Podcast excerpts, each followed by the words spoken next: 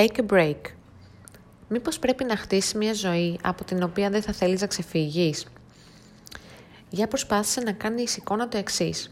Είσαι διακοπές ή ένα ταξίδι κάπου μακριά. Δεν έχεις υποχρεώσεις, δεν απαντάς στο κινητό, δεν βάφεσαι, δεν φτιάχνεσαι, δεν έχεις πρόγραμμα.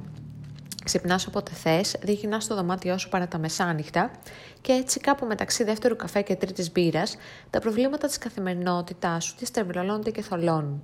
Μοιάζουν μακρινά και αόριστα. Ζει σε έναν άλλο κόσμο που τίποτα δεν σ' αγγίζει.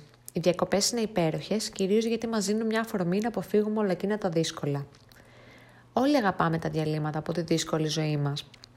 Είναι η ανάσα πριν βουτήξουμε ξανά στα βαθιά. Μετράμε τις μέρες μέχρι την επόμενη αργία, μέχρι το ταξίδι μας στο νησί.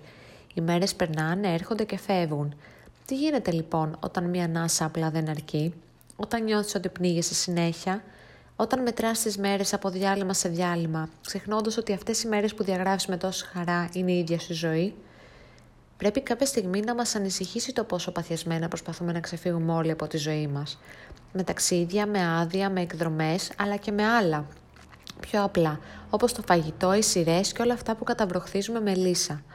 Κάνουμε το παν για να σοπάσουμε τη φωνή που λέει ότι δεν έχουμε στόχους ή όνειρα, ότι ξοδεύουμε αλόγιστα το χρόνο μας, ότι δεν ξέρουμε ούτε καν ποιοι είμαστε εμείς οι ίδιοι.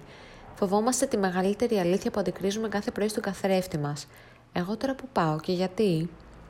Πόσο εύκολο είναι να ξεφύγεις από αυτή τη λούπα που σε ρίχνει στα ίδια και στα ίδια, τα εύκολα, τα κατακτημένα, τα ναι που λες ενώ μέσα σου ουρλιάζεις όχι, όλα αυτά που κάνεις για να μην δυσαρεστείς τους άλλους, Μήπως ήρθε η ώρα, αντί να ονειρευόμαστε αυτά που πέρασαν ή μια οτοπία που δεν θα αποκτήσουμε ποτέ, να χτίσουμε σήμερα, εδώ και τώρα, μια ζωή από την οποία δεν θα προσπαθούμε να ξεφύγουμε; Αν θέλεις να αλλάξεις τη ζωή σου, ξεκίνα με κάτι μικρό.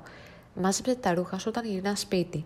Άφησε τα παπούτσια σου στην πόρτα. Απλά στρώσει το κρεβάτι σου. Πολλοί πιστεύουν ότι για να γίνει καλύτερη η ζωή τους πρέπει να κάνουν κάτι μεγάλο, κάτι εκρηκτικό. Να παρετηθούν και να κλείσουν εισιτήριο χωρίς επιστροφή για τον παλί. Αν πιστεύεις ότι θα σε βοηθήσει κάτω. Οι πιθανότητες όμως είναι ότι θα είσαι άνεργος και απένταρος.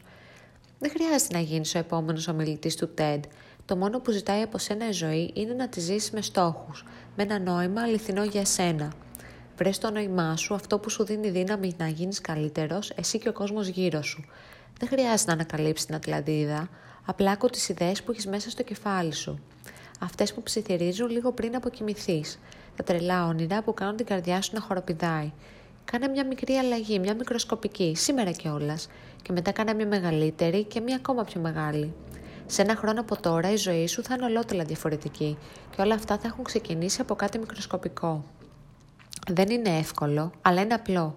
Θα ζεις μια ζωή που θα σε γεμίζει και δεν θα έχεις ανάγκη τίποτα άλλο για να είσαι γεμάτος από τον ίδιο σου τον εαυτό και τους ευγενείς και ειλικρινείς σου στόχους τα όνειρά σου που θα πλησιάζεις με μικρά βήματα και με κάθε βήμα θα νιώθεις όλο και πιο γεμάτος. Και δεν θα έχεις ανάγκη κανέναν αντιπερισπασμό, κανένα διάλειμμα ταξίδι για να σοπάσει τη φωνή που σου λέει τις δύσκολες αλήθειες. Εκεί είναι το νόημα της ζωής. Στο να ζεις το καλύτερο δυνατό σου εδώ και τώρα.